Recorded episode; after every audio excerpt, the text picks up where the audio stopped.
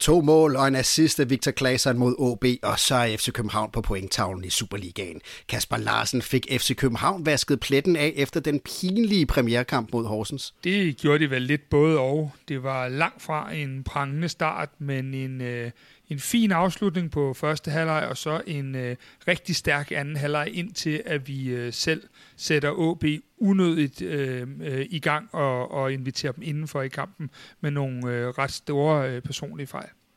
Og Mikkel Larsen, øh, siden Victor Claesson kom til i foråret fra den russiske liga, har du hele tiden sagt, bare rolig, ham her, han skal nok komme, når han først kommer i gang med målscoringerne, så kan han blive en rigtig stabil målscorer. Er, han, øh, er vi på vej ned ad den vej nu, hvor vi ser Victor Claesson som en stabil målscorer for FC København? Jeg har i hvert fald sagt, at jeg ønskede mig flere mål fra hans side, øhm, og at øh, han nok også var lidt uheldig i løbet af foråret. Øh, han burde have lavet flere mål, øhm, og det er så nogle af dem, man begynder at se nu, når man får lagt det på, så synes jeg, at han er en meget værdifuld øh, spiller. Øh, 2-0-målet er virkelig klasse. Det, det er godt langt at sige. Det, det er ikke mange spillere i Superligaen, der laver det mål der. Øh, og det, det er lidt det, jeg har savnet fra ham, at være mere afgørende. Det synes jeg, han var i dag. Du lytter til Kvartibolt, en podcast om hele byens hold for alle, der elsker FCK. Værter er Kasper Havgård og Kasper Larsen. Velkommen til endnu en udgave af Kvartibolt, hvor vi går i dybden med kampen mod OB. Vi ser på taktikken, teknikken, duellerne, dramaerne og følelserne. Alt sammen for at prøve at gøre os en lille smule klogere på FC København og spillet på banen. I dag sker det sammen med Kasper Larsen, Mikkel Tolstrup Larsen og Kasper Havgård. Den her podcast den er lavet i samarbejde med tre, som gør det muligt for os at producere en masse kvalitetsindhold om FC København til alle jer, der lytter med. Og med 3 Like Home, så kan du bruge mobilen i 73 lande, uden at det koster ekstra. Det er 30% flere lande end andre teleselskaber, så øhm, du kan roligt tage på ferie uden at bekymre dig om, at regningen løber løbsk, og det kan du med 3. Se mere linket, som vi lægger i shownoterne i den her podcast. Og så skal vi til en analyse af kampen mod OB Mikkel Larsen. Der skulle gå næsten 35-40 minutter af første halvleg, før FC København overhovedet kom i gang. Kunne du se, hvad det var for en gameplan, øh, Jes Torup og Company øh, startede med på banen oppe i, i Aalborg? Ja, jeg tror godt, jeg kunne se, hvad det var for en gameplan, men jeg kunne også godt se, hvad der ikke lykkedes øh, i den gameplan. Altså, det er jo dybest set, at vi jo, uh, specielt med de sidste tre kampe uh, af mesterskabsspillet, hvor tingene lykkedes for os, uh, blevet et, kan du sige, et mellemrumshold. Det, er, det, det er den vej, vi har valgt at gå. Så når jeg hører også mange på de store ja, på sociale medier og så videre, bliver med at spørge om det her, hvad er det egentlig FCK vil, hvad er det for hvorfor har vi ikke en plan B og så videre og så videre, jamen så synes jeg egentlig, det er ret, jeg synes ikke, jeg, jeg synes ikke, jeg har så svært ved at se, at, at, at øh, bare i kraft af de spillere, der bliver valgt, øh, så vælger man mange mellemrumspillere. Men for at vende tilbage til dit, dit, øh, dit spørgsmål i forhold til, hvad er problemet i de første 35 minutter, jamen det er jo netop, hvis jeg skal sætte det lidt på spidsen, så kan man sige, vi er et hold, der øh, vil spille i mellemrum og har masser af mellemrumspillere, men vi kan ikke finde mellemrummene. Og det, det er et issue. Uh, vi kan simpelthen ikke finde de mellemrum, og det er både Havkan, det er Pep Biel, det er faktisk også Victor Klaassen i første halvleg. Der er store problemer med at finde de mellemrum, og det er, det er selvfølgelig et, et problem for et hold, der meget gerne vil spille de mellemrum. Men Mikkel, i den seneste podcast, vi lavede, som var optakten til den her OB-kamp, der sagde du det her med, at vi snakkede om plan A og plan B. Ja. Og du var egentlig ikke så optaget af, at vi skulle være bedre til at finde plan B, når plan A ikke virkede, fordi du sagde, det er meget vigtigere, at vi egentlig bare får plan A til at virke. Synes du, at øh, FC København øh, lige kort før pausen og også i anden halvleg fik den, den plan A egentlig til at virke, så vi ikke havde behov for en plan B? Nej, det synes jeg ikke. Øh, men jeg synes måske også, at øh, vi fik vist, at hvis vi kan få fi, forfine den plan A, øh, og kan få de ting til at lykkes i plan A, som bør lykkes, og det er jo lidt det, det, øh, der er min pointe her, de bør lykkes. Vi bør have gode forudsætninger for at lykkes med den plan A. Og hvis vi kan få det til at lykkes, jamen så er det den måde, vi skal spille på. For vi skal huske, at jeg synes ikke, vi skal vende tilbage til, øh, og det kan jeg måske være lidt kritisk at sige, bare for et halvt år siden, når man kigger på vinteren transfervindue, så ser man spillere, der bliver hentet ind til mange forskellige måder at spille på. Og jeg synes egentlig, at, øh, at man blev skarpere også fra ledelsen i FC København over de sidste tre kampe i foråret, i at sige, jamen prøv at høre, vi er nødt til at forfine en spillestil. Vi skal ikke have fem forskellige måder at spille på. Og det var den, spil, øh, den spillestil med mange øh, mellemrumspillere, hurtigt spil gennem banen, mange kombinationer, øh, offensivt øh, pres. Så det er det, jeg synes, vi skal få fint. Jeg synes ikke, vi skal prøve på alt muligt andet end det. Det må jeg sige. Kasper Larsen, øh, første og anden halvleg var på nogle punkter i hvert fald som dag for FC København. Vi fik noget bedre fat i, i anden halvleg. Hvad var det, hvad var det der gjorde forskellen på, på FC Københavns spil i de to halvleg? Ja, hvis vi starter øh, med første halvleg, så, så spiller vi til tider øh, alt for langsomt i boldomgangen. Øh, og når vi de få gange, vi forsøger at sætte lidt fart på, øh, der, der er faktisk rigtig, rigtig mange tekniske fejl også, øh, også i vores afspil nedefra så synes jeg jo, at, øh, at Jes og trænerteamet begår en, øh, en rigtig, rigtig stærk ting i pausen, da de lægger Havkan lidt længere ud på mod kanten og sætter Klaarsson lidt mere ind i midten, øh, hvor han bliver lidt mere dirigerende i spillet. Og det synes jeg dybest set er, er, er noget af det, der vender kampen for os, at vi, øh, vi laver det skifte, fordi Havkan rammer heller ikke sit niveau øh, i første halvleg og virker både ham og Pep Biel enormt frustreret over, at det ikke lykkes os at spille de der memrum, som, øh, som Mikkel er inde på fra starten. Så noget af det, der sker, er virkelig, at, øh, at, at Klaarsson kommer ind i midten og får meget mere impact på, på holdet og måden, vi øh, spiller på. Og så er der en anden detalje, jeg synes, der er rigtig vigtig. En af de ting, vi ikke ser så meget, øh, når, når vi lige sidder og ser kampen i starten. Men efter cirka 35 minutter, der begynder Lukas Lea også at stemple rigtig meget ind som leder på holdet. Han begynder at, øh, at træde i karakter. Han begynder at, at, hvad hedder det, at gå ind i nogle af de der dueller og tage nogle af de der slagsmål, man ved, der skal tages. Også med, med deres øh, store, stærke øh, forvart. Øh, går ind på kroppen af dem og viser ligesom den vej. Og det er jo nogle af de parametre, jeg synes, der vender kampen lidt for os.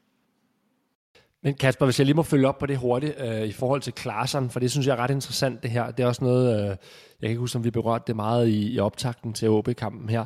Men, men er Victor Klaarsson i virkeligheden ikke bedst? Jeg siger ikke, at han skal ligge helt centralt, men hvor han vandrer meget centralt ind, og det, det, det kan jo i virkeligheden øh, sætte gang i den her debat, som der også har været. Nu kan det godt være, at vi kommer til at snakke transferrygter senere, men, øh, men der er jo en Silkeborg-spiller, der er rygtet, rygtet til FC København, og der har det været fremme, at FC København ikke nok kan spiller. Og der, der vil jeg også sige, øh, og jeg ved ikke, om du er enig, Kasper, det her med, jamen har vi i virkeligheden så mange kandspillere? Jeg synes jo, nogle af de kandspillere, vi bruger, jamen de er virkelig bedst, når de kommer helt ind og vandrer ind, sådan en som Klaarsson. Så er, er, er han i virkeligheden ikke også bedst i den rolle, han får i anden halvleg? Jo, det har han bestemt, og, og hvis vi kigger endnu mere på det, så, så har jeg også været lidt fortaler, det har jeg også snakket med dig om, Mikkel, det der med, at, at, at vi, vi, øh, vi har mange af samme type, og det er også derfor, når, når folk taler om, om Wallis, og, og, og om at få ham ind, så er det jo endnu en af samme type, hvilket bestyrker meget det, du starter med at sige, at vi vil forfine vores plan A, frem for at have plan B og C og, og D det virker som om, at vi virkelig er gået all in på den måde, vi gerne vil spille på. Og, og jeg er egentlig enig med dig. Vi har jo egentlig ikke øh, særlig mange rendyrkede øh, kantspillere. Men lad os lige prøve at, at vende Victor Claesson her, som vi begge to snakker om os. Vi, han er jo ingen tvivl om, at han er en klassespiller. Han er en, en moden skandinavisk spiller, der kommer ind på, på et hold med mange unge. Så på den måde er han jo et rigtig godt match. Vi så jo noget af hans storhed i foråret, men vi så nok heller ikke det hele blive, blive foldet ud. Kasper, hvad, hvad er, tror du, at, at Klaseren nu bliver sådan et, et sikkert kort øh, at spille som på, på holdkortet og, og en markant FC København-spiller? Hvad, hvad ser du tegningen? Jamen det, det ser jeg hele tiden. Det gjorde jeg egentlig også i foråret. Vores øh, dygtige øh, datamand Henrik Tustrup har jo lavet indtil flere analyser, der viste, at klasserne faktisk havde været direkte uheldige i nogle af sine afslutninger i foråret. Men noget af det, jeg ser, det er, at øh, klasserne er jo ikke en individuel spiller, som, som øh, for eksempel en, en Mohamed Darami eller noget. Klasserne er jo øh, øh, en, en spiller, der har brug for relationerne, og derfor vil han kun blive bedre fra kamp til kamp, som tingene er lige nu, øh, fordi at jo, jo flere kampe han spiller, jo mere kommer han ind i, øh, både i relationerne, men jeg tror også, de kommer tættere på, hvor han er dygtigst, og jeg tror faktisk, at Jes Thor fik øh, et rigtig, rigtig øh, stærkt svar for, for Klaarsson i anden halvleg, i forhold til også, hvor han skal benyttes bedst. Så jeg ser, øh, altså, jeg ser det der øh, next level, når jeg tænker Klaarsson. Det er den hylde, som, øh, som vi to også har talt om, Mikkel, rigtig mange gange, at, øh, at, at det, det er en spiller, man kan stole på. Kan, Mikkel, kan Victor Claesson øh, blive topscorer for, for FC København? Jeg ved ikke, om han kan blive topscorer, men han kan i hvert fald lægge langt, langt flere mål på, fordi han kommer rigtig meget med i feltet. Han er med i, i mange afgørende øh, sekvenser, og som jeg indledte med at sige, så synes jeg, han var han manglede noget kvalitet i afslutningerne i foråret, må det have været, men han var også direkte uheldig ind imellem. Øh, jeg kan blandt andet huske, at Ostad havde sådan en håndboldredning øh, uh, ind i parken mod Midtjylland, så, så når han ligger flere mål på, og han bliver mere afgørende, så synes jeg, at han har et, øh, et endnu mere værdifuldt kort, uh, åbenlyst, end, uh, end, uh, end han var i foråret. Så, så det er lidt det også, der var argumentet, da man hentede ham til, at man troede på, at man kunne lægge mere oven på ham, og det er jo sådan set, øh, det er jo sådan set mål langt hen ad vejen. Det, det er mål, han skal ligge på, og afgørende øh, aktioner. Det synes han, øh, han gjorde i dag. Det er jo ekstremt rart at kunne sidde her på bagkant af kampen og tale velvidende, at vi fik øh, tre meget værdifulde point for, for FC København. Men vi startede på mange måder på ret krokkigt. Uh, øh, Udover at der var rigtig langt mellem snapsen i første halvleg, så, så var vi jo bogstaveligt talt også en krok i start med, med vores første keeper, Grabara, som jo blev fuldstændig knocket out øh, af en OB-spiller, øh, Ross. Kasper, hvordan så du den situation? Jamen altså, jeg skal være den allerførste til at indrømme, at, øh, at, at, at jeg har ikke nogen dommereksamen, jeg har ikke noget dommerkort, øh, og det, det, det bærer det nok også præg af, når man hører mig snakke ind i parken i hvert fald. Øh, men når det, når det egentlig er faldet på plads, så, så kan man sige, at øh, jeg synes, at når jeg ser den igen og igen og igen, at det er hensynsløst, øh, den måde Ross kommer ind i den øh, takling på, og øh, når jeg sådan lige sidder og har set den for de her 48 vinkler, øh, så undrer det mig, at, at, at der ikke bliver stillet mere spørgsmålstegn ved, hvad der skal ske i den situation. Om den er gul eller den er rød, øh, ærligt, det, det, det ved jeg ikke, men jeg synes i hvert fald, at der har måske været lidt for lidt debat omkring den, for jeg synes, den er voldsom. Og så vil jeg gerne lige have lov at sige i en indskudt sætning, at øh, så kunne det også være, at der var nogle, øh, nogle journalister på de ledende danske medier, der lige en gang imellem skulle øh, vente med at trykke på sit, øh, sin Twitter-knap, før kampen er overstået, så man ikke øh, begynder at, at have en, en form for skadefryd over for en, en øh, målmand, der ligger med, med, med en øh, formodet hjernerystelse. Jeg vil gerne lige hurtigt følge op på den, fordi vi ønsker her på kvart ikke at tale for meget om dommeren. Det synes jeg også er god skik at lade være med. Og det er heller ikke fordi, at øh, vi skal bore for meget ned i øh, den her enkelte kendelse. Men jeg må sige, nu har jeg lidt lejligheden til at komme med en kæphest, for det er egentlig lidt det, noget, jeg har her. Og det er, kan du sige, uafhængig af, af klubfarve. Det, det argument kan I også prøve mig af på, hvis det er andre klubber.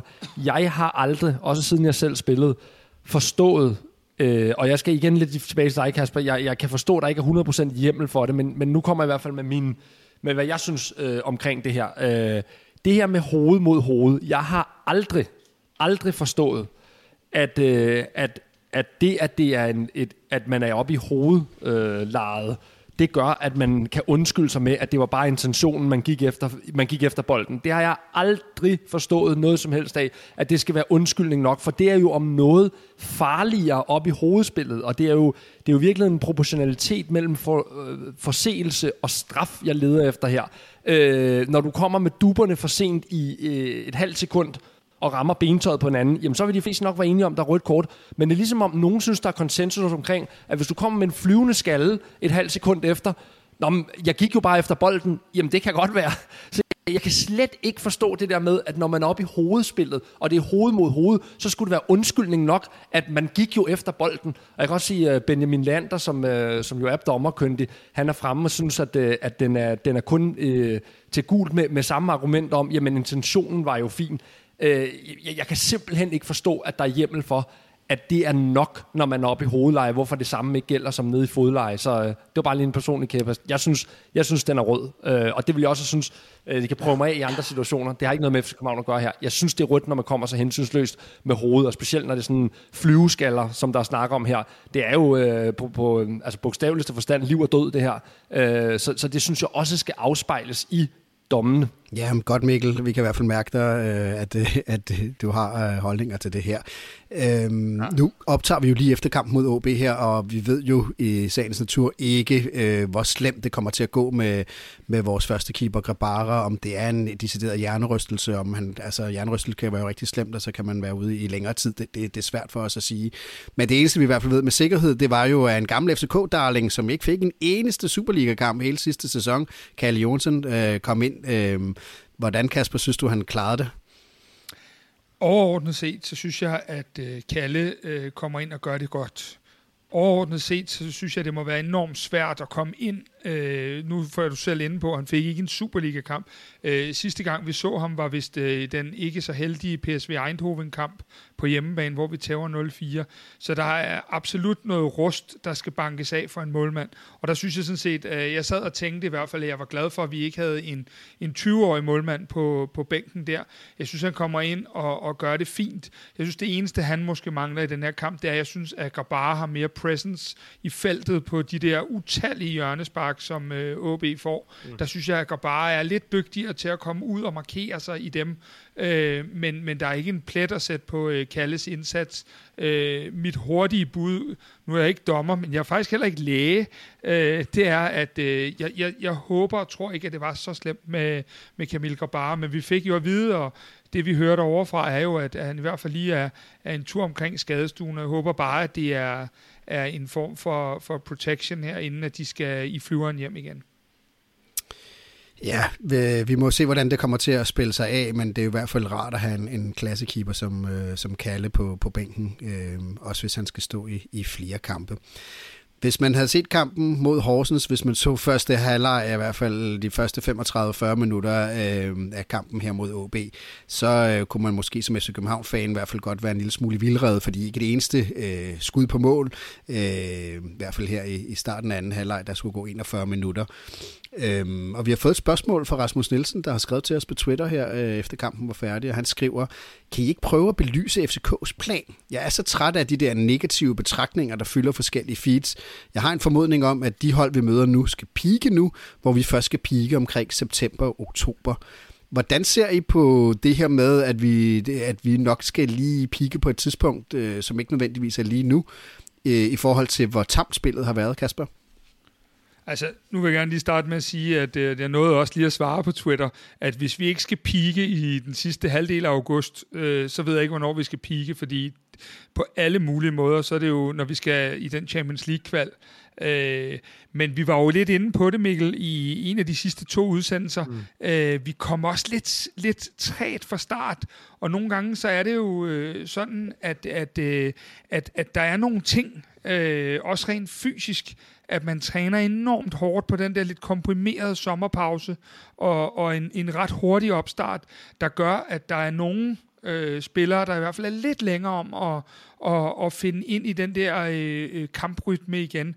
Øh, det gælder jo selvfølgelig også de andre hold, men ikke kun FC København. Og det synes jeg, at, at vi så i de første tre halvleje, at, øh, at, vi, at vi har set det tunge ud. Ikke kun fysisk, men også sådan op i hovedet.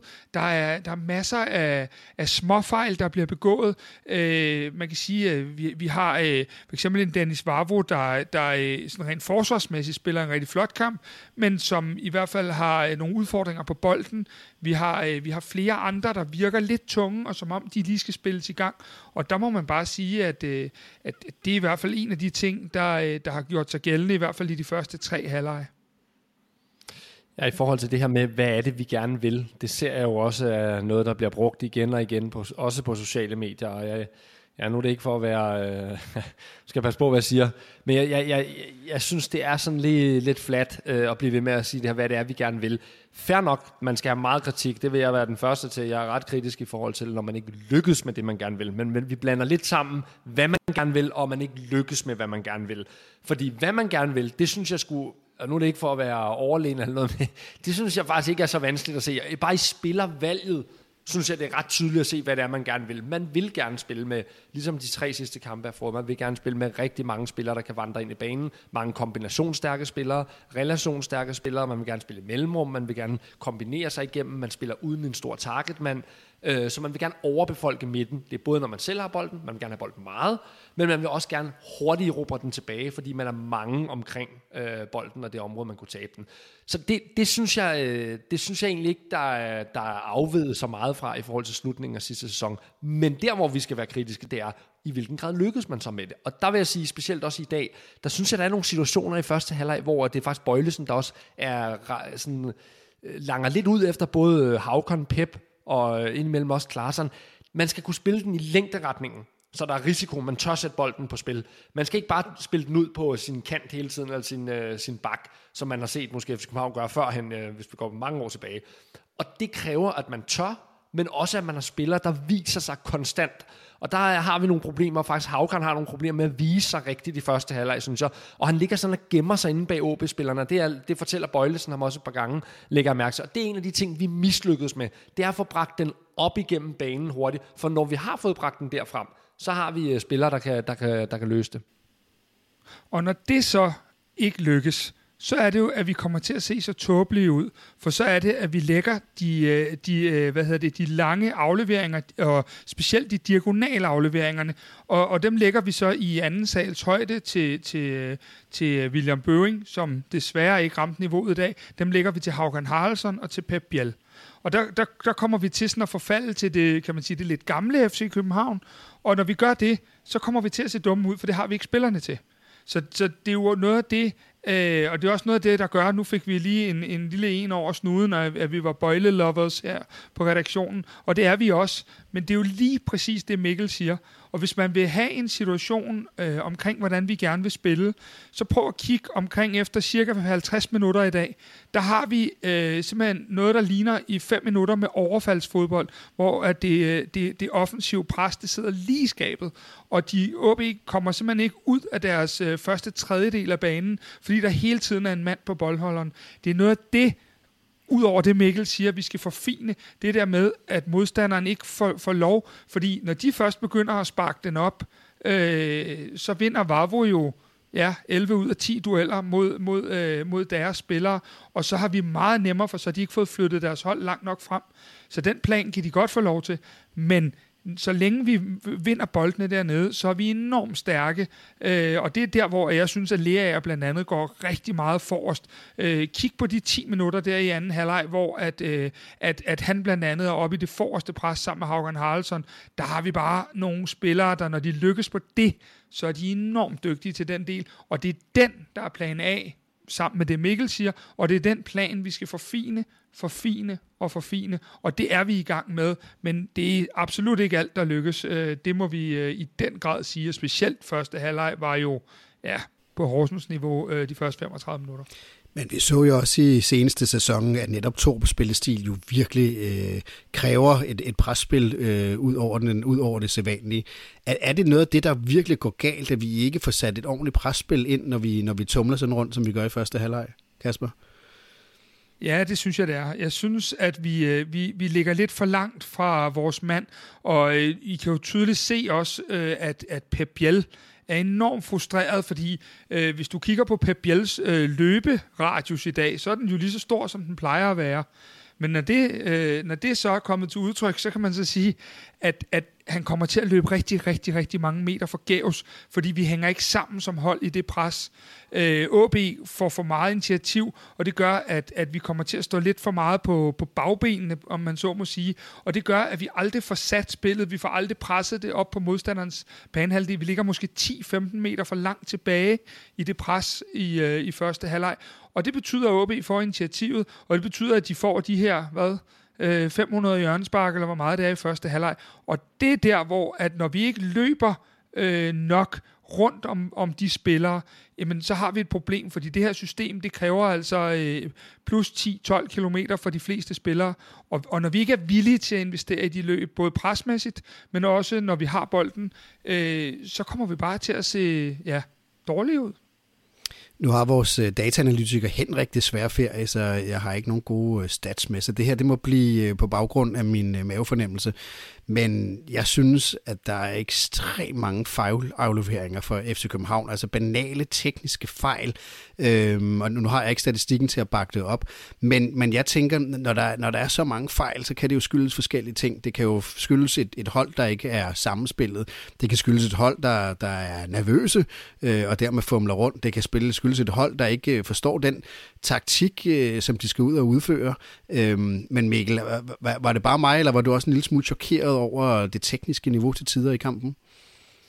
Ja, det er, det er jo lidt det samme mod, øh, mod Horsens. Man kan sige, når vi spiller med den her spillestil, som vi lige har forsøgt at beskrive nu, så er det alfa og omega, at øh, afleveringsspillet er tæt på 100%. Øh, ikke i datamæssig forstand, men at man virkelig kan ramme hinanden, øh, og at man, øh, man ikke ligger den halv meter øh, ved siden af øh, den øh, medspiller, man spiller den til over 20 meter, men at man ligger den lige præcis der, hvor han kan tage den med i medløb. Og sådan er der, og, og i, i den forbindelse er der rigtig mange situationer, hvor vi laver fejl. Altså nu er det ikke for. Øh, hænge nogen ud eller noget, men, men øh, to, øh, hvad hedder det, øh, et-to målet, som du også siger i starten, Kasper, det, det var altså også et, der irriterede mig voldsomt, vil jeg sige, øh, i en rigtig god periode, hvor vi er alt under kontrol.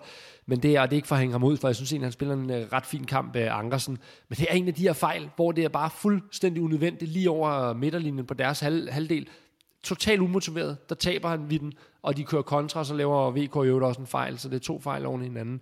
Øh, og dem, dem laver vi i første halvleg, altså virkelig mange af, øh, særligt op på, øh, på Aalborgs halvdel.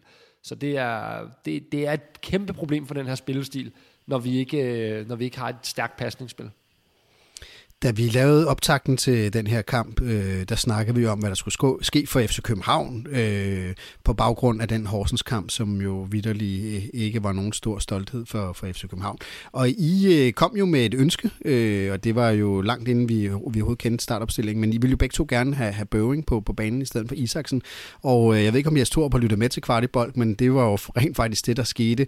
Kasper, nu sagde du det selv, øh, Bøving ramte måske ikke øh, dagen i dag, men, men var, det, var det rigtigt rigtigt set øh, det med, med, med Bøving inde i, i stedet for Isaksen? Eller hvad er det, det gør for FC Københavns hold, når du spiller med henholdsvis Bøving og Isak?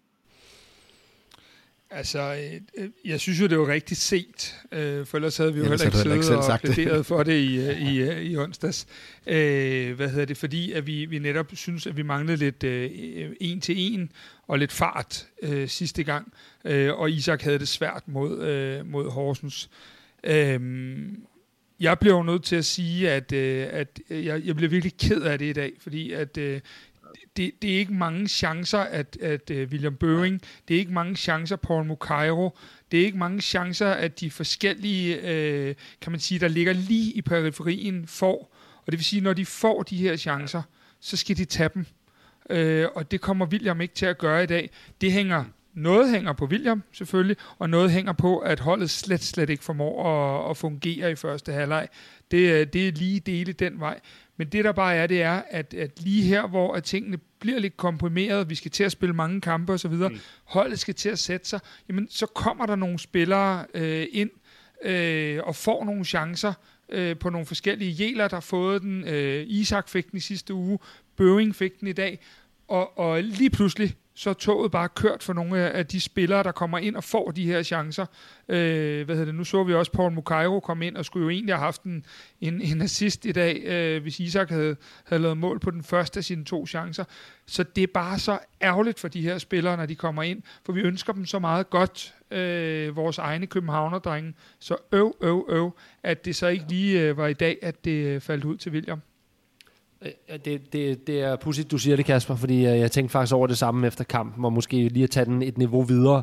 Så vil jeg sige, jeg øh, synes altid, jeg virkelig har øh, pladeret for, jeg kan virkelig godt lide William Bøving. Jeg synes, han har en meget øh, en pakke, der gør, at han kan nå langt. Men jeg må også bare sige, at, øh, at, at, at for første gang vil jeg være lidt kritisk i forhold til også noget af det, du siger på den her måde med, så mange chancer kommer William Bøving ikke til at få. Han er simpelthen nødt til at gribe dem, når han får dem ind imellem. Og det, jeg synes er ærgerligt i dag, det er, at noget af det, han bliver taget ud på, det er jo sådan set ikke... Han, jeg synes egentlig, han bringer sin fart okay i spil ind imellem, og han gør nogle, øh, nogle ting, men han laver alt for mange lette fejl. Han har 3, 4, 5 afleveringer, hvor han bare smider den til siden og taber den, og det må han bare ikke gøre. Så det, det, er, et, øh, det er et issue, øh, at øh, han laver de her fejl, for det er det, han ender med at blive taget ud på. Øh, og det, det, det er jo ikke, fordi han bare får 20 af den her slags chancer. Han, han skal gribe dem ind imellem, når de kommer. Og det, øh, det har han stadigvæk lidt til gode øh, at bevise. Han havde nogle, gode, øh, nogle rigtig gode øh, aktioner og mange gode kampe sidste efterår. Men, men han må heller ikke, øh, altså han må ikke misse for mange af de her chancer, når han får lov til at starte inden. Nej, lige præcis. Det, der, der vil problemet være, og det, det er jo det, jeg er inde på før, at, at der, der er nogle spillere, der har øh, Pep Biel for eksempel, som ikke har ramt niveau de første to kampe, i forhold til hvad han var så overlegen sidste sæson. Øh, han, han skal nok få 3, 4, og 5 chancer mere uden problemer. Og det skal han også nok få, og det skal han også have, fordi han er så dygtig og vital for vores spil. Men der er bare mange af de her spillere, der ligger fra 12 til 17, eller fra 12 til 20 nærmest. Øh, og der er rigtig mange af dem, øh, og de skal bare gribe dem, når den, når den kommer, øh, fordi der kan godt gå 5-6 runder, før man lige pludselig får den igen. Og så er der mange ting, der er sat i den startopstilling, plus det, at øh, nu, nu kan vi komme ind på transfer senere, at det, det, det, der går jo rygter om, at vi får tilført noget mere offensivt, og øh, man kan sige det sådan, at øh, Victor Claesson, han, øh, han har jo nok ret permanent sat sig på en af de offensive pladser. Pep Biel er nok også ret sikker på en af de offensive pladser. Jamen, så er der øh, to offensive pladser tilbage, øh, hvor vi både har Bøving, vi har Mukairo, vi har Rooney, øh, vi har Isak, og vi har formentlig et eller andet, en eller anden form for et nyindkøb. Og det vil sige, at der er ikke mange minutter, der ligger og gemmer sig øh, lige pludselig, og der skal man tage dem, og det, øh, det gælder ikke kun øh, William, det gælder flere andre, øh, der ligger lige i periferien af startelveren. Men øh, nu fik Isak jo så chancen i anden halvleg her, Mikkel, øh, og øh, enten ved jeg, var det fordi, han kom ind og gjorde en forskel, ellers var det fordi, han havde noget lettere øh, vilkår at spille øh, på end, end Boeing, fordi FC København faktisk får øh, ret godt gang i deres spil. Hvordan vil du vurdere den kamp, som, som vi ser fra Isak, øh, udover at han må nok skylder et mål, øh, i hvert fald med den friløber, som ja. Cairo giver til ham? Ja, men han får så scoret det sidste. Jeg synes faktisk, jeg, jeg, jeg, øh, det ved jeg også, jeg kan være ret kritisk over for Isak. Øh, og jeg synes øh, jo også, han gjorde det øh, rigtig godt i de sidste tre kampe i, i foråret, men, men måske han også fik ret meget medvind, synes jeg, i de, øh, i de kampe. Jeg må sige, jeg synes, han var rigtig svag mod Horsens, men så må jeg så også give mig øh, i dag. Øh, jeg synes, vi ser alt det, han kan øh, i anden halvleg, og det jeg godt kan lide ved ham. Øh, han øh, løber ind i banen, han er, meget, han er, han er stærk på bolden, øh, han laver ikke nogen fejl, han bliver heller ikke fysisk, som jeg synes nogle gange øh, sådan... Øh, øh, outperformet. Han, han, han gør det rigtig godt, og så kommer han altså ind til nogle gode skud. Han har øh, kun et været på banen i et minut. Så har VK det her flade øh, cutback til ham, hvor han er meget, meget tæt på, og så hakker den ind med sit venstre. Så han, han, han bringer sig bare selv i rigtig mange farlige situationer. Har også den store chance, du siger, Havgård. Så jeg synes på alle måder, han leverer et super stærkt indhop. Øh, det betyder ikke nødvendigvis, at han er sikker på at starte en, i næste kamp, vil jeg sige. For der er også nogle svagheder, som vi har snakket om i optakten til OB-kampen, med at spille med så mange spillere, der kan lidt i en mod en, og det er uh, Isak jo om, uh, om nogen også en, en spiller, der ikke er specielt stærk i en mod en. Han har ikke så meget fart osv., uh, øh, men han leverer et rigtig stærkt indhop i dag.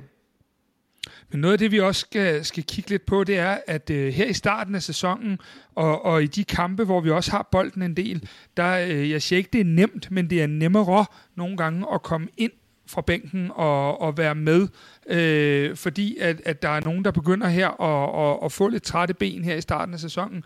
Men det Isak bringer i dag er virkelig, virkelig godt, øh, og han er meget mere til stede, end han har været øh, i et stykke tid. Han, han, er i, han sætter sig selv i alle mulige scenarier, øh, og, og hvad hedder det, han er også en af dem, der er, når, er med til at holde et fantastisk flow på, på bolden og i vores spil, og, og, og, og man kan sige, folk, der, der kender os, øh, I ved, at vi, øh, vi har idolplakater med Rasmus Falk på værelserne. De små drenge, spæde drengeværelser stadigvæk. Men, men, men jeg synes da også, det er tydeligt, selvom jeg synes, at Rasmus Falk spiller en god kamp i dag, så er det også tydeligt, at han ikke er der, hvor han skal være endnu, og at han har et lille efterslæb for den skade, han har haft. Så, øh, så, på, så på den led kan man sige, når Isak så kommer ind og er med til at aflaste det flow i spillet, som, som Havkon også er god til, men ikke lige ramme det heller, jamen så står vi bare lige pludselig stærkere, og der må man bare sige, at, øh, at vi fik tvunget overtallet over, men der er så også lige den krølle, at vi lige når at score til 1-0, og det gør udgangspunkterne for begge hold øh, i anden halvleg lige bliver ændret, øh, fordi OB skal jagte noget, og vi skal ikke forsere for at få noget, men kan bygge lidt mere øh, langsomt og, og roligt op. Så der er mange parametre. Det er ikke kun så sort-hvidt, som det nogle gange kan være. Og, det her med at jagte, Kasper, lige med komme en, en kort øh, kommentar her, fordi det er, jeg nævnte det også for jer to, øh, tror jeg, inden øh, ja, i løbet af ugen, at øh, at nu har jeg jo ikke lidt, som du sagde før, Havgård, vi har desværre ikke vores øh, fremragende dataanalytiker øh, Henrik Tustrup lige øh, i nærheden, han er på ferie, men vi har, vi har vist sig, hvis man kigger frit fra hukommelsen over de sidste halvandet år med jeres to op, er det meget, meget få gange, jeg kun kommet i tanke om en i virkeligheden, at vi er kommet bagud og er kommet igen og fået point.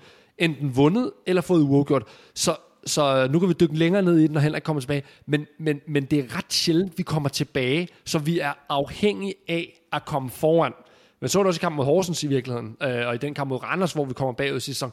Når vi kommer bagud, så kommer vi i store problemer. Så tilbage til din pointe, Kasper øh, Larsen, i forhold til, at vi har et, altså vi har bare et, godt, et andet momentum og et andet udgangspunkt, og det gør det lettere med indgangen til anden halvleg, at vi er foran. Men Mikkel, det er vel også en af de ting, vi skal have kigget på. Det der med, at, at vi, skal, vi skal simpelthen, vores udtryk skal være stærkere, når vi kommer bagud. Fordi øh, det, det, det kommer vi nok, øh, i, specielt i de gruppespil, vi skal, der er der en, en overvejende sandsynlighed for, at vi kommer øh, bagud en masse af kampene. Men, men også i Superligaen, at, øh, at, at vi, vi skal på en eller anden måde, så skal vi blive et, et lidt mere færdigt hold, hvad det angår. Øhm, og være, ligesom at vi i nogle kampe lige skal træde på, på gaspedalen og, og på bremsen, så skal vi have fundet den løsning, at, at når vi er bagud, hvordan vi håndterer det. Og, og det er der, hvor man siger, at øh, der er jeg i hvert fald inde på, at vi måske øh, i den situation til tider kan have lidt for mange ens typer, som er rigtig, rigtig gode til det her. Men jeg synes stadigvæk, at vi måske godt kunne, kunne bruge og kunne sadle om i nogle situationer, når det er, at, øh, at vi er bagud øh, for at trykke på en, en ny knap. Og så skal vi lige vende øh, den seneste sæsons helt store FCK-profil, Pep Biel. Øh, Udover at være, være topscorer for FC København, så var han jo også et øh, centralt omdrejningspunkt for, for det spil, der skabte os mesterskabet. Der er, er i hvert fald noget vej for den Pep Biel, vi så øh, til tider sidste år, sætte scenen øh, for FC København, og så, så øh, Pep Biel her øh, de, de første to kampe. Hvad er det, der, der går galt, Mikkel, for, for Peps jeg tror, Pep Biel, det er noget, der i virkeligheden er en lille smule overset. Jeg synes, at øh, ja, der var et interview en gang med Jes Torup i, øh, i mesterskabsspil. Jeg kan ikke huske efter, hvilken kamp det var præcis. Hvor han altså får sagt øh, helt eksplicit, at Biel ikke har det super godt med at spille nieren, øh, og at det ikke bekommer ham. Altså, det er ikke hans favoritposition. Det synes jeg faktisk også, man begynder at kunne se. Altså, han vil hellere ned og spille 10'er, eller måske endda en 8'er, være mere med. Det der med at ligge alene fremme, og skulle for det første løbe enormt mange og jagte meget, øh, og ikke rigtig være så meget med i spillet. Det er, ikke, det er ikke hans yndlingsposition. Det synes jeg også, man begynder at kunne se en lille smule på hans kropssprog, øh, og den måde, han agerer på. Øh, han, han, øh, han ser lidt frustreret ud indimellem, og han er slet ikke så meget med omkring bolden, som han gerne vil. Øh, og det synes jeg, man begynder lidt, lidt at se. Så når han ikke har de der afgørende aktioner, når han ikke laver de mål, så kan han godt se lidt frustreret ud, og han, han kommer ikke helt med nok, synes jeg. Men, men Mikkel, hvis vi så lige prøver at tage og, og komme lidt op i helikopteren her alle sammen. Øh, hvis du så tager, at Pep Biel skal spille nier hos os, fordi der er faktisk ikke en anden nier lige nu på den måde, vi spiller. Ja, du kan flytte Havkon Haraldsson derop. Øh, det, det kan du sagtens, kan du sagtens bytte de to. Men hvad gør vi så? Fordi øh, vi, vi, vi, vi, vi hører alle steder fra, og vi synes også, at PC nikker lidt eller smiler lidt, når det er, vi snakker om det der med, at vi skal have tilført en offensiv spiller mere. Hvad er det så, vi dybest set skal gøre? Fordi de fleste steder står der jo, at vi skal, at vi skal have en, en, en stor, stærk mand et eller andet sted. Øh, det, det er sådan det, de sociale medier svømmer over med. Det tror jeg ikke nødvendigvis er løsningen. Øh, men hvordan ser du det? Jamen, jeg synes jo, at jeg synes også, at holdet har brug for en øh, mere notorisk øh, målscorer. Men jeg synes ikke, det skal være en øh, stærk targetmand, fordi det er ikke en, der passer ind i den spillestil. Jeg synes, man skal være fokuseret, ligesom en hver anden strategi, så handler det om at til- og fravalg. Og jeg synes, man skal prøve at fokusere og forfine sin spillestil, og lade være med at lade den gå i alle mulige retninger. Så hvis man begynder at spille med store target, men jamen så afviger man jo fra den her spillestil, og så bliver det noget andet, så bliver det ufokuseret, og så bliver man ikke lige så god. Så jeg synes jo, man, det er jo ikke fordi, at der ikke findes angriber, som kan passe ind i en spillestil, som den vi øh, gerne vil spille, hvor man er mere bevægelig, hvor man er en stærkere presspiller, og hvor man måske ikke er lige så fysisk stærk. De er selvfølgelig ikke lette at få, og de er slet ikke billige, de er dyre, men den ideelle er jo en stærk presspiller, øh, en, en, der kan indgå i kombinationerne, og så en, der er mere notorisk målscorer end, øh, end dem, vi har. Det er sådan den ideelle, hvis jeg skulle lave en profil på, øh, på den spiller, vi går efter. Men Mikkel, nu har vi jo lige siddet og talt rigtig meget omkring det der med, hvordan, øh, ja, hvordan vi spiller, og det vi gerne vil, og, og så videre. Øh, men ja, sådan som jeg ser det, så er det også et spørgsmål om, at, at hvis vi spiller med denne her store, øh, det her store brød, lad os sige Cornelius-typen, øh, mm.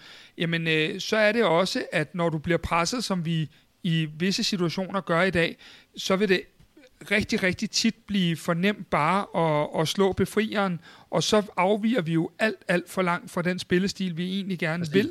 Øhm, og så er det, at vi ryger ud i det der, som vi jo til tider så i foråret og sidste efterår, med at vi ikke rigtig kan finde ud af, hvad vores spillestil vidderligt er. Så bliver så det derfor, et, mix, et mærkeligt ja. mix af forskellige spillestile. Altså så bliver Præcis. det sådan en underlig mix af, af forskellige spillestile i et. Øhm, så, så det handler jo netop om at have en meget veldefineret, det var jo i virkeligheden også det, vi to, Kasper, har efterspurgt flere gange også, da vi havde PC med os live, sagde, jamen vi skal have en veldefineret spillestil, som alle ved. Øh, nu har vi haft øh, Jes Torp i øh, halvandet år, nu er vi altså kommet dertil, hvor vi kan ikke gå alle mulige retninger og Øh, også når der skal rekrutteres, sige, om vi vil gerne have lidt af ham der, vi vil gerne have lidt af ham der, for han kan lidt forskelligt. Nej, vi skal have nogen, der passer ind i en bestemt spillestil. Og det var jo øh, afgjort det, vi sad og talte med, med PC om, og noget af det, som, øh, som vi også talte med ham om, var, at alle klubber, der har succes, har en defineret spillestil.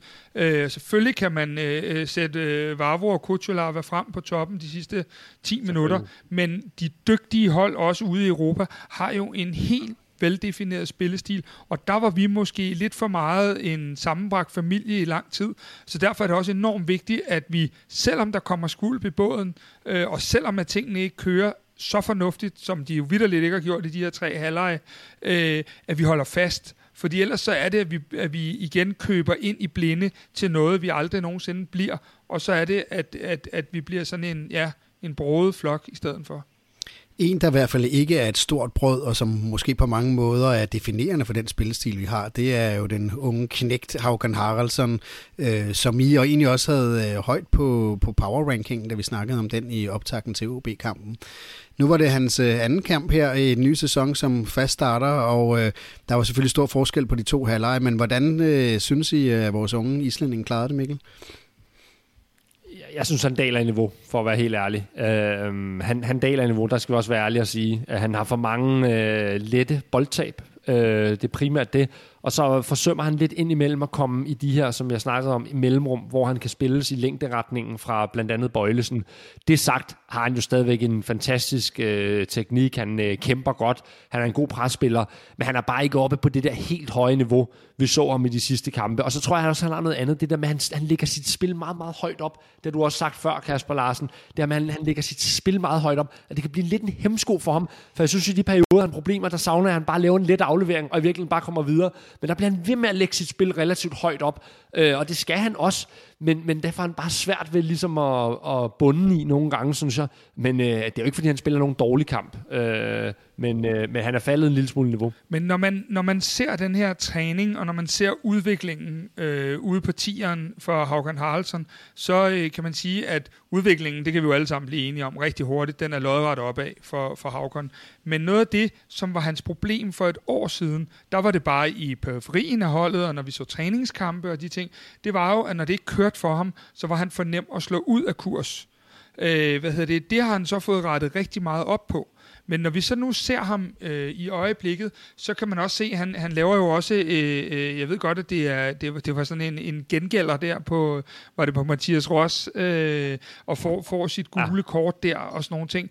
Men, men man kan jo godt se, at lige så vel som man kan se det på Pep, kan man også se på Havkon, at alle de ting, han gerne vil, du kan se, at han har det hele inde i hovedet, men det kommer ikke helt til udtryk i, i spillet på banen, og det gør, at vi faktisk løber og har de to som Bøjle går og fortæller, at øh, vi skal have spillet i længderetningen og i de små rum, som egentlig begge to er en lille bitte smule frustreret. Og det gør, at det første er, når Klaarsson kommer vandrende ind øh, på midten, at vi vidderligt får overtaget i, i en masse kombinationer omkring deres felt. Og, og i anden halvleg er det jo, ja, igen, kun øh, de der to øh, store personlige fejl, der gør, at OB overhovedet øh, er over midterlinjen, for ellers var det jo rent powerplay ind til deres øh, ja, dumme, dumme reduceringsmål. Og øh, en af dem, der også er med til at vende billedet i, i, i slutningen af anden halvleg, det er Paul Mukairo, som kom ind, og han kan fandme løbe hurtigt. Øhm, han gav jo i hvert fald også noget andet til det FC København-hold. Ja. Øh, hvordan, vi har jo tidligere været betaget i hvert fald øh, til tider af noget af det, Paul Mukairo kunne. Vi har også savnet lidt et, et slutprodukt. Hvad var det for en... Nu er det jo det første, vi ser til ham i den her sæson, Kasper. Hvad var det for en, en Paul Mukairo, du så? Jamen øh, lidt, øh, selvom du siger tingene, kan de jo godt være rigtige, Kasper. Det skal vi jo stadig også huske. Øh, hvad hedder det? Paul Mukairo har helt sikkert en rigtig, rigtig stærk topfart. Og grunden til det også, at Paul, der kommer ind på det tidspunkt, er, at han er enormt dygtigt skolet, øh, også fodboldtaktisk, så han kan også godt løbe tilbage. Men noget af det, vi så i dag, det var jo vidderligt, som jeg også var inde på tidligere udsendelsen, at han kunne have fået den her assist, øh, fordi han lægger den der fine bold. Øh, men Paul Mukairo er jo i samme kategori som William Bøving. Det er nogle af dem, der får de her få, få chancer. Øh, hvad hedder det? Og spørgsmålet er, om der er plads til alle de her, der får de her få chancer. Så han er også en af dem, der skal gå ind. Og der kan man sige, at hans pil pegede øh, mere opad i dag, end, end Williams gjorde øh, lige på kampen målt i dag. Øh, hvad hedder det? Så, så en, en, et fint indtryk og et fint aftryk, at, øh, at han fik på kampen. Og så, så synes jeg også, man ser Paul Mukairo. Det her, det, det, det er Paul Mukairo, og det er jo det er selvfølgelig ikke så godt for ham, men det er det han er allerbedst til. Det handler om at komme ind i de her type kampe. Jeg synes, det er det, når man kigger over hele hans periode i FC København, det er det, han kan. Jeg, bare lige for at puste lorien her, så får jeg så også skrevet til, at jeg vil, jeg vil gerne se ham i den her kamp, fordi det er lige præcis det her, han er god til. Han arbejder hårdt, han har sin hurtighed, og han kan komme ind i de der kampe, hvor man fører, hvor man bruger for noget luft, hvor han kan, hvor han kan, hvor han kan få fat i den og bruge sin, med nogle lange rates for, uh, få givet noget luft. Det, det, og det er jo måske også lidt et problem for ham, at det er det her, han er allerbedst til. Det er at komme ind i de sidste 20 minutter, uh, og via sin hurtighed give, uh, give noget ro uh, og noget, uh, noget farlighed til FC Københavns spil. Um, så det, det, det er både en god ting for ham, men det er også et problem for ham, at, at han, han, han er jo ikke en starter. Uh, han var jo ikke engang med. Var han overhovedet med i truppen mod Horsens? Nej. Så det, det, er jo lidt et problem for ham, at, han, uh, at det er det her, han i virkeligheden er aller, allerbedst til. Det er at komme ind i de sidste 20 minutter i sådan en kamp her. Men kynisk set fra vores øh, FCK-vinkel, som, som holder med, med, med holdet, øh, så er det jo super at have ham i de her kampe, hvor vi kan få det her. Det er snarere øh, et spørgsmål om, om, om hans egen udvikling, fordi lige Præcis. nu er han ikke øh, øh, starter øh, hos FC København. Og jeg tror faktisk også, hvis jeg skal være helt ærlig, at der er en 2-3 foran ham i forhold til at komme ind og, og starte. Men øh, super fint indhop i dag, og, og det er jo i hvert fald udgangspunkt at tage med ind i en ny træningsuge. Og så lad os lige prøve at få en, en status på, på Rasmus Falk, jo en af de mest vitale spillere for, for FC København. Vi så i den første kamp, øh, der var han med i en, i en halvleg, øh, fordi han ikke er helt fit øh, og egentlig klar øh, til at spille. I dag der var han øh, med i de første 80 minutter. Kasper Larsen, hører du noget omkring øh, Falk og hans, øh, hans fysiske formåen her i opstarten? Ja, men altså, der blev jo sagt alle vejen fra, at det var en, en, en kan man sige, en, en, øh, en forebyggende ting at tage ham ud i pausen mod Horsens. Det kan godt være, at de så fortrød det en lille smule efterfølgende. Øh, jeg tror, de 80 i dag muligvis var 10 for meget, øh, men at, at øh, fordi situationen lige pludselig bliver så tilspidset, så, øh, så, så, så er han nødt til at tage de 10 ekstra. Men jeg tror bare, at det er et spørgsmål om, at vi får lagt på fra uge til uge, og, og hører også Rasmus selv sige, at, øh, at, at, at han regner med, at der er noget bedre, jeg tror det var ordet bevægelighed i ham i dag, og jeg synes også, at han spiller bedre i dag, end han gjorde mod Horsens, og så mere, øh, kan man sige, fit ud, uden at han har været op på den helt høje klinge. Og så har jeg det jo sådan, at selvom jeg elsker ham i sekserrollen, så er der en gang imellem, hvor jeg bare lige, når han kommer op omkring feltet, også godt en gang imellem kan savne den der magi, han laver, fordi han netop kan skabe overtalssituationer øh, alle vejen. Men øh, lur mig, om vi ikke får det bedste for Rasmus, om ja, det kunne passende være om 14 dage, når vi spiller derby mod Brøndby. Og så lad os lige øh, prøve at vende nogle af de begivenheder, der har været i, i løbet af ugen, som jo selvfølgelig også sætter sit præg på, på debatten omkring FC København. Øh, det ene øh, er Rune, øh, Rune Badacci, som har fået en, øh, en agent, og lige pludselig så er han slet ikke med i truppen. Det er der nogen, der har forkædet sammen til, til noget meget dramatisk, Kasper. Men den, den skal vi vist lige øh, afvise dramatikken i, ikke? Jo, altså, øh, øh, det, er jo, det er jo lidt i forhold til, det, det, når du får sådan en, en, en agent her, så er det jo lige så meget i forhold til FC København.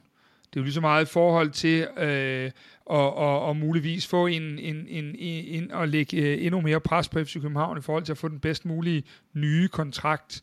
Øh, så er det selvfølgelig altid påfaldende, at, at øh, den unge gut her, han er lidt syg i dag, og ikke kan tage med til Aalborg. Men, men, men øh, sådan en sag her, der er det lige så vel være et tryk på FC København, som at det er, at han øh, skal til en eller anden anden klub. Så jeg tror ikke, at vi skal lægge noget drama lige i, i den situation. Nej. Men, men situationen for FC København er vel, at de jo forholdsvis snart jo vel enten skal forlænge ham, øh, så de får ham øh, på en lidt længerevarende kontrakt, øh, ellers så skal de måske sælge ham. Hvordan ser du FC Københavns øh, muligheder i, i det game med, med en af de måske største talenter, der nogensinde har været i klubben? Ja, men det er jo, det er jo en enten eller situation inden 31. i 8. Det, det føler jeg mig faktisk ret overbevist om, fordi øh, hvis Rooney ikke vil forlænge, så kommer du helt ned og har et år tilbage ved næste transfervindue af hans kontrakt. Øh, og og øh, det, det er en 50-50 situation, øh, og jeg er ikke i tvivl om, at han bliver skudt afsted, hvis han ikke vil forlænge. Men samtidig må jeg også sige, hvis jeg kigger på det, hvor er det, at Rooney Badaci kan udvikle, udvikle sig bedre end i FC København lige nu? Øh, hvor kommer han hen? Jamen han kommer til, nu, nu, nu har jeg ikke nogen, nu er det bare for at slynge nogle klubnavne ud, han kommer jo til, til noget, øh, øh hvad hedder det, øh, belgisk øh, øh top, subtop, han kommer til noget hollandsk top, subtop, noget af den stil, hvor han ikke nødvendigvis vil få de minutter, som han kan få i FC København, også i betragtning af, at vi har øh, så komprimeret et program, og, og hvordan vi anvender og drejer det, så øh, kan man sige, at øh, over øh, den sidste periode her, der har han jo været gået en lille smule ned i kadence efter det der voldsomme indhop, han startede med at have. Øh, så jeg kan slet ikke se, at der er andre muligheder for Rooney end at blive i FC København, øh, hvis han både skal have spilletid og være på, med på europæisk topniveau og være inde omkring holdet, så er der ikke noget bedre sted at udvikle sig end i FC København.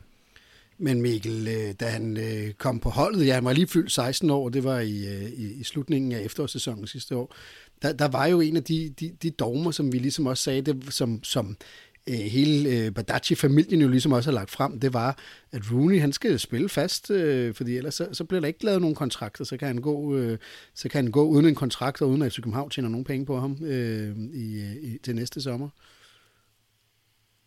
Jeg synes jo, han har fået rigtig meget spilletid, og jeg er på linje med, med Kasper her. Jeg har lidt svært ved at se, hvis vi kigger på det og tager vores FC København-briller af og kigger på det rent sportsligt, så er jeg faktisk svært ved at se, hvad Rooney skulle få mere ud af at være i andre klubber. Øh, som jo, jeg mindre han vil tage et step ned, og det har jeg svært ved at forestille mig, øh, så, så har jeg lidt svært ved at se, øh, at, at han skulle få bedre vilkår i forhold til spilletid øh, Øh, i, i, et, i et step op. Så, øh, så jeg synes, at Rooney, og, og man skal også huske, hvis man forlænger med Rooney, så er det jo fordi, man har en plan med ham. Så er det fordi, man virkelig tror på ham, og så skal han nok få masser af spilletid. Altså det, det skal man ikke så fejl af. Øh, men det er jo selvfølgelig i sidste ende op til Rooney selv. Han, han er faldet i kadence øh, øh, på nogle, og har også været lidt uheldig indimellem. Ja, han, var, han er nok mere afhængig af selvtillid på de sidste 5-10 procent, end jeg lige havde forestillet mig. Det, må man, øh, det synes jeg er min, min korte konklusion indtil videre. At, at det, at han har haft en lille smule vanskeligheder ved lige at få de der mål, han blandt andet de, de, de kampe, vi spillede op i Aalborg i sidste sæson, hvor Klaarsson scorer det der 1-0-mål, hvor vi vinder, der har han to kæmpe chancer. Scorer han en der, jamen, så tror jeg, han er, han, han, han rider videre på bølgen. Han har et mål, han scorer op i Midtjylland, det glemmer vi også, der bliver underkendt. Øh, det er uheldigt, fordi den rammer dommeren. Ikke?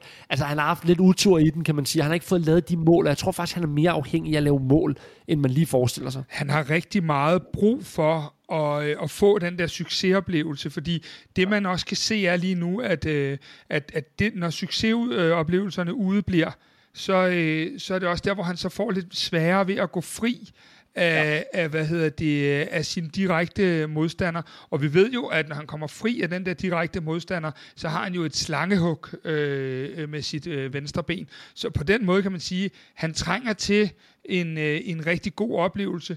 Og øh, hvis der ellers ikke er ting, vi ikke ved noget om, hvilket der sagtens kan være øh, ude i periferien, så kunne jeg sagtens se, at der for eksempel var en, en, en Brøndby-kamp, der kunne ligge godt til ham øh, med mange fans i parken og, og så videre. Og så kunne man håbe på, ligesom vi har snakket om med Mukairo og Børing, øh, at, at Rooney så også tager og, og, og siger, at det her det er min plads, fordi en, en Rooney i, i topform kan, kan også godt spille med i Europa.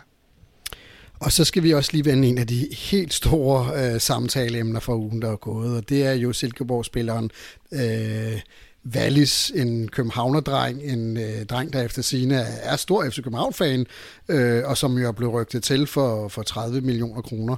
Øh, der er blevet sagt og skrevet meget om det her, Kasper. Øh, en, en status lige nu. Hvad, hvad ved vi egentlig om, om hele Wallis-situationen? Altså, øh, jeg, jeg tror faktisk, at, øh, at den er talt lidt op. Jeg tror ikke, at vi er så tæt på, som, øh, som øh, nogen gør det til. Øh, jeg, jeg tror, at Silkeborg vil have deres millioner, og vi vil give vores. Og derfor er der et, et, øh, mit bud er der et stykke mellem klubberne endnu, og at, øh, at, at vi ikke er nået dertil, øh, hvor at, øh, at, at det er tæt på. Men der er ingen tvivl om, at, at, at der er noget om snakken. Øh, men, men jeg har faktisk en formodning om, at, øh, at det godt kunne blive sådan, at øh, de næste handler FC København kommer med, øh, kommer øh, sådan i den sidste uge og i den aller, aller sidste del af, af vinduet. For jeg tror også, at det er vigtigt for, øh, for PC lige nu, at der er en del øh, ro omkring øh, truppen øh, op til de her Champions League øh, kvalifikationskampe. Så jeg er ikke nødvendigvis sikker på, selvom mange råber og skriger, øh, at der er noget sådan lige op over Øh, det vil undre mig øh, i hvert fald. Men så lad os lige prøve at kigge på det, på det spilmæssige, Mikkel Tolstrup. Vil en Wallis passe ind på, på Jestorps FC København? Og er det det, vi har brug for? Ja, det er jo nu er vi lidt tilbage til det her med, øh, jamen er han overhovedet den her øh, mere øh, en til en mod en orienteret spiller, som, øh, som vi mere har brug for. Vi har brug for noget, noget fart, noget tempo, en der kan noget en mod en. Nej, det er han ikke. Men jeg tror, man skal se det lidt fra en anden øh, side. Man skal se det sådan, at vi lavede rigtig, rigtig mange eksotiske øh, køb, kan man sige. Øh, spillere, der ikke var kendt af Superligaen i vinters. Og uden at øh, fornærme nogen, kan vi godt sige, at det er i den grad med be- begrænset succes. I hvert fald øh, majoriteten af de spillere, der blev hentet ind, øh, som ikke havde kendskab til Superligaen. Så jeg tror, man, man, man går lidt mere safe her nu. Man går efter mere mere Jens Dage og mindre Babacar, øh, forstået på den måde, at man går efter nogen, der kender Superligaen. Så kan godt være, at de ikke lyder vildt fancy, og det kan godt være, at de er opvokset i Skjold og Roskilde, øh, men de har vist sig i Superligaen, og de har vist, at de hele tiden kan tage et step op, øh, hver gang de bliver udsat for et højere niveau. Øhm, og der tror jeg må, måske, man ender ud med, Nå, men det kan godt være, at det ikke er den perfekte type, der kan alt en mod en, men kvaliteten vægter højere kendskab til Superliga og kvalitet vægter højere, end at skulle tage en øh, Galatasaray-reserve ind, der øh, siges at være vildt god øh, en mod en. Det tror jeg er det, man øh, og håber faktisk også, at det er det, der vægt, at det vægter højere, for det, det er mere safe i den situation, vi Men står i er det ikke en lille smule selvmodsigende, fordi nu har vi snakket om så, så lang tid, at, at dem, vi skal have ind, skal være for en højere hylde, end vi normalt øh, kigger på. Fordi vi har, øh, vi har jo ansat sådan set et rigtig godt hold. Vi har et ekstremt talentfuldt hold, så vi skal egentlig ikke bygge på i bredden. Det har vi forsøgt øh, rigeligt de sidste på transfervinduer. Vi har jo nok til bredden, til både til bænken og uden for bænken, og der er alle mulige andre ting, men ingen starter. Er, er en Wallis i det, i det, i det lys det, det rigtige køb? det er jeg fuldstændig enig i, at det, det er jo en lille smule øh, et dilemma eller problematisk. Men jeg tror her, der bliver, øh, uden at være inde i øh, den sportslige ledelses hjerne, så tror jeg, man arbejder lidt i to spor. Man kigger på de her out of the league, altså de her, hvor vi virkelig strækker os for aim for the stars, altså og kigger nogle spillere, vi spørger på, som i udgangspunktet virker helt urealistiske. Og det vil være, hvis styrker os rigtig meget med en eventuel Champions League-kvalifikation. Det er et spor. Og så kigger vi et andet spor, hvor vi kigger, er der nogen, der kan styrke os? Og der vil jeg tilbage til min pointe. Vi kigger ikke i Tyrkiet, eller Italien, italiensk Serie B, eller bunden af Serie A. Vi kigger etablerede spillere i Superligaen, modne spillere, som vi ved har beviser. Det kan også være, at de har været en tur ud, men i hvert fald nogle spillere, der har beviser i Superligaen. Og der må man jo så sige, ja, det øh, lyder ikke sindssygt fancy med Wallis, øh, men det behøver ikke, den ene behøver ikke udelukke den anden. Det er jo ikke sådan, at hvis vi køber Wallis, så vil der ikke ved en Champions League-kvalifikation kunne komme, hvis man lykkes med det, det er jo det er der ikke nogen, der aner, og kunne lokke en eller anden stor stjerne. Så, så jeg tror ikke nødvendigvis, at de, de er fuldstændig øh, linket sammen, de her ting det, det kører lidt i forskellige spor. Og Kasper Larsen, du siger jo her, øh, som den spormand du er, at vi formentlig skal hen i slutningen af vinduet, inden vi, vi formentlig ser øh, flere FCK-handler. Og øh, netop FCK-spormand, det kan man blive, hvis man deltager i den tippen 13'er, som øh, Kvartibold er kørende lige i øjeblikket. Vi lægger et link til, til den quiz, som er, at man skal tippe, øh, 13, der vi her kommer med 13 udsagn om, hvad der kommer til at ske i eftersæsonen. Og øh, det kan man deltage i, og det er der allerede en del, der har gjort, og øh, man er med i præmien om en kvart i bold t-shirt til den, der rammer flest rigtige. Og et af de spørgsmål, der er i den quiz, den øh, relaterer sig til det, du kommer med her, Kasper. Vi øh, spørger nemlig ud, henter FC København en spiller på sidste dag i sommerens transfervindue? Og ud af dem, der allerede øh, har svaret i quizzen, og man kan stadig nå at være med, så hop ind på linket i shownoterne. Der svarer 85,5 procent af alle, der er med i FCK-quizzen, at det gør vi. Og det er jo heller ikke helt tosset i forhold til øh, vores øh, transfer deadline show, Kasper. Nej, det er det ikke. Jeg har faktisk, øh, fordi du bad mig om det egentlig, øh, været inde og deltage i den der quiz. Sådan jeg vil også der. sindssygt gerne have den t-shirt. Ja. Øh, hvad hedder det? Jeg synes egentlig næsten aldrig, det har været mere oplagt, at øh, der kommer en transfer på den sidste dag. Og det er jo simpelthen fordi, at øh, man kan sige, øh, øh, hvad hedder det, transfer, øh, øh, hvad, hedder, hvad hedder det, Champions League-kvalifikationen øh, øh slutter en uge før cirka, øh, øh, hvad hedder det, og derfor så er det jo, at PC sidder, og jeg ved, at der ligger et godt råderum budgetmæssigt øh, for, for at kunne hente nogle store spillere ind nu. Og derfor så tænker jeg jo som, som sådan helt logisk, pragmatisk tænkende, at der er vel ingen tvivl om, at øh, sådan en sidste dag, der er nogle af dem, der har haft os som en øh, fjerde eller femte valg, der måske lige kigger, okay, fedt, de røg i pulje med XY øh, dygtigt hold, øh, om det så er Champions League, hvilket er det klart øh, at foretrække, eller Euroleague, og der vil bare opstå nogle ting, og jeg tror, det er nogle af de ting, at PC han virkelig går efter, og derfor tror jeg egentlig, Mikkel har ret, fordi da vi øh, trykkede PC lidt på maven, der var han jo øh, inden, inden over, at, at vi var ved at nå topmålet af dem, der kunne øh, være ikke-skandinavere på vores hold, hvis vi skulle lave det som en grundstamme.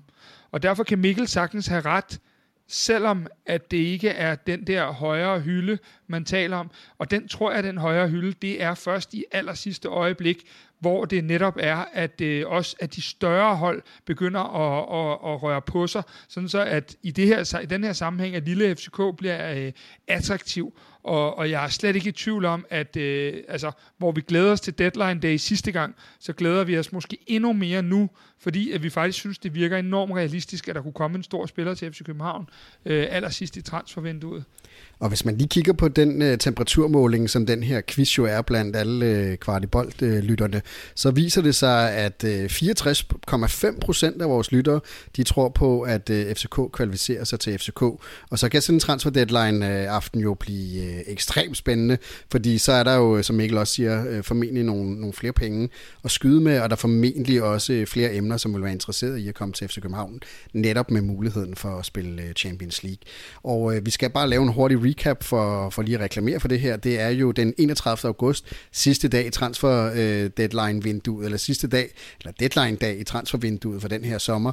Ja, der mødes vi en masse kvartiboldfans, øh, og det gør vi på Old Irish på Frederiksberg, øh, og det gør vi med et fem timer langt øh, show, hvor vi har øh, tidligere fck kf'er vi har masser af eksperter, øh, vi har ekstremt meget underholdning, og så følger vi selvfølgelig, hvad der sker med, med transfervinduet meget, meget tæt, øh, og kommenterer og analyserer på det undervejs.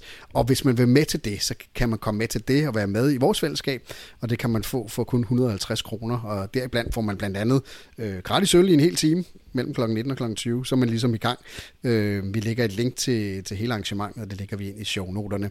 Og er man medlem af Kvartibolt, så kan man øh, komme med til kun 100 kroner, så får man altså en klækkelig rabat, og man kan blive medlem af Kvartibolt for kun 35 kroner om måneden. Vi lægger også et link ind til det. Nå, men øh, nok øh, om reklamerne her, fordi... Øh, vi skal lige vende ting, som vi lavede ud på de sociale medier øh, her i løbet af ugen, Kasper. Og øh, sammen med vores øh, gode partner 3, så stiller vi jo et spørgsmål en gang om ugen, som relaterer sig til FC København, og jo gerne med lidt no- nostalgiske briller på. Og i den her uge, der spurgte vi, øh, hvem er den bedste venstreback, der nogensinde har spillet i FC København. Og det er jo meget skægt, Kasper, der kommer jo virkelig øh, gang i, i debatten. Altså det er virkelig nogle spørgsmål, der genererer mange, mange hundrede øh, hvad hedder det, kommentarer. Det er det, og, og man kan sige, det er, det er jo selvfølgelig de samme, der går igen. Øh, Niklas Jensen, for dem, der har lidt mere historik, øh, en, en Oscar Vendt, øh, som alle husker øh, i, i overlaps med Jesper Grønkær, og så øh, Ludvig Augustinsson, som måske var en af de største mønstereksempler på, hvad en professionel fodboldspiller øh, hvad hedder det, kan for at, og vil for at nå langt. Øh, hvem husker ikke billederne af ham øh, hjemme på sofaen med, øh, med sådan nogle øh, øh, øh benvarmer og ligner det, øh, for at restituere dem der, du, dem der du har på hver, hver, hver dag dem, på jeg sofaen, netop Kasper, ligger i du ligger med klar til næste udsendelse i Kvartibold. Det er godt, Lige det, præcis. det er godt, det podcast, Øhm, det her. Det er det nemlig. Øh, så så den, den gik meget i. Men jeg tænker for sådan at, at udfordre det mere normale, fordi der er ingen tvivl om, at, at, at de tre øh, spillere er jo åbenlyse. Så vil jeg sige det sådan, at øh, jeg, jeg vil nok også gå med Ludvig på, på den helt store bane. Men for at udfordre den en lille smule, så vil jeg sige det sådan, at øh, jeg synes faktisk, at øh, Brian Oviedo i den første tid, han var i FC København, måske har haft det aller, aller højeste topniveau. Øh, når jeg husker ham i Topniveau. den periode omkring den der famøse Midtjylland-kamp, hvor vi er bagud 2-0 og får Claudemir udvist, øh, tror det er i 2012, øh, og der er 20 minutter igen, og Oviedo han bare sprinter op og ned af den side og laver mål og så videre. I den periode var han bare altså på et helt umenneskeligt godt niveau, øh, og måske det højeste topniveau, jeg har set i København øh, fra en venstreback. Han vil så aldrig blive all-time favorite, fordi de andre måske har leveret øh, Øh, flere sæsoner med, med stærke præstationer, og man kan også blive sløret lidt af, at man ser Oviedo i omgang to være, være øh, lidt under det niveau. Øhm, men han var fantastisk, og bliver jo også solgt til en, på det tidspunkt, relativt stor klub i, i England. Øh, så, så han er måske hos mig det højeste topniveau. Der er så andre, der gør sig mere fortjent til at komme på all-time-listen, trods alt. Vi har fået rigtig mange kommentarer på det. Øh, jeg har taget nogle få af dem med her, Øh, men man kan selv gå ind på enten øh, din Twitter-profil, Kasper, og følge det, eller gå ind på vores øh, Facebook-side, eller være med i vores Facebook-gruppe. Det er de tre steder, vi ligesom har kørt debatten, øh, hvis man synes, at det er en interessant debat.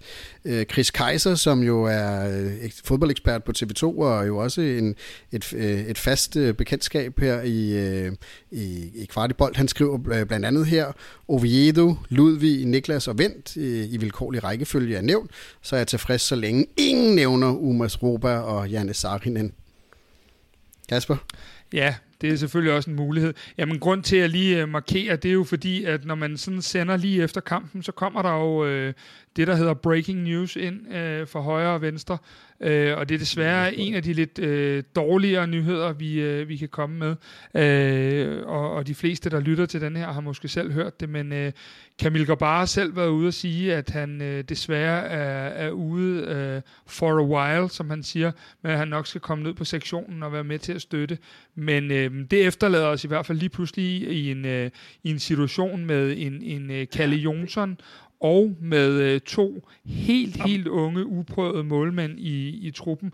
Og alt efter hvad A Little While er, så, øh, så kunne det godt være noget, øh, vi skal tage alvorligt, også med de sportslige briller, udover at det selvfølgelig er vigtigst, at, at Camille han er, er, er okay og bliver okay igen.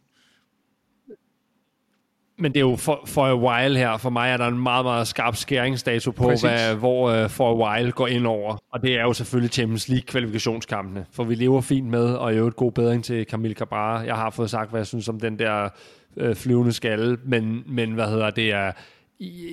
Jeg, jeg, jeg vil sige det sådan, vores Champions League muligheder bliver altså svækket betydeligt. Det er jeg nødt til at sige, hvis øh, Camille Grabar ikke er med i de to kampe.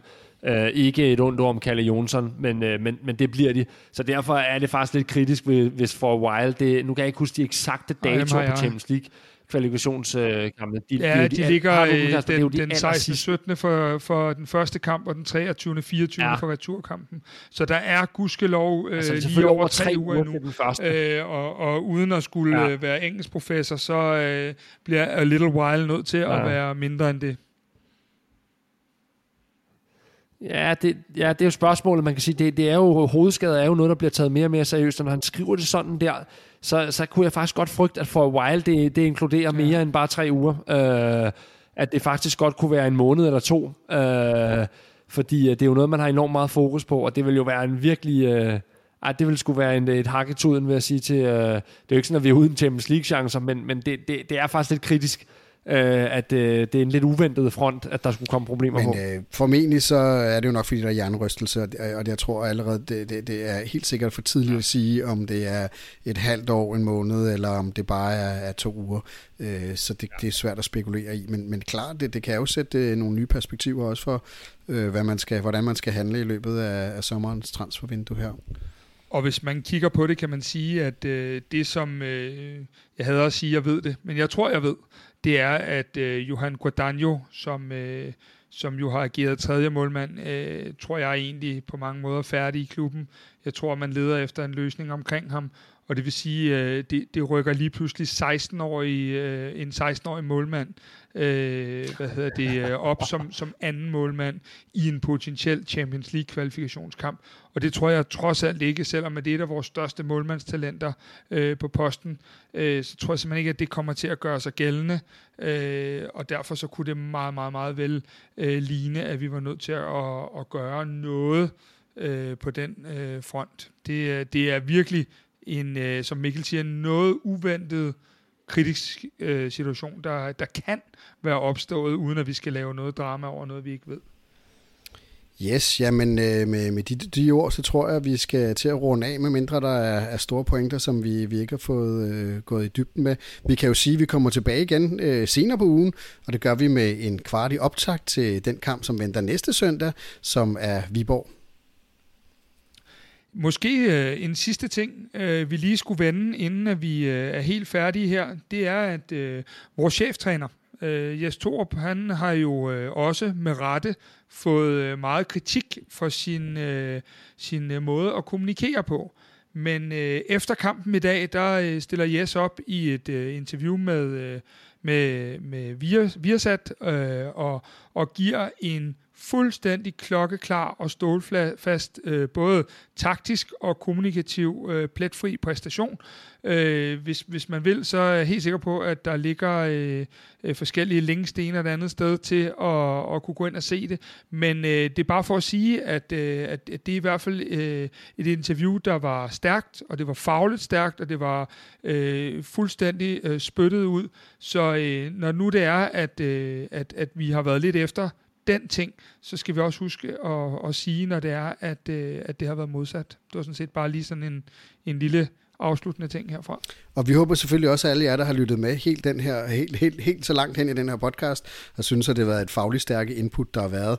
Vi er rigtig interesserede i at høre øh, din mening om øh, Kvartibolt, hvad fungerer, men måske endnu mere, hvad, hvad kan vi gøre for at blive endnu bedre, og derfor har vi lavet et spørgeskema.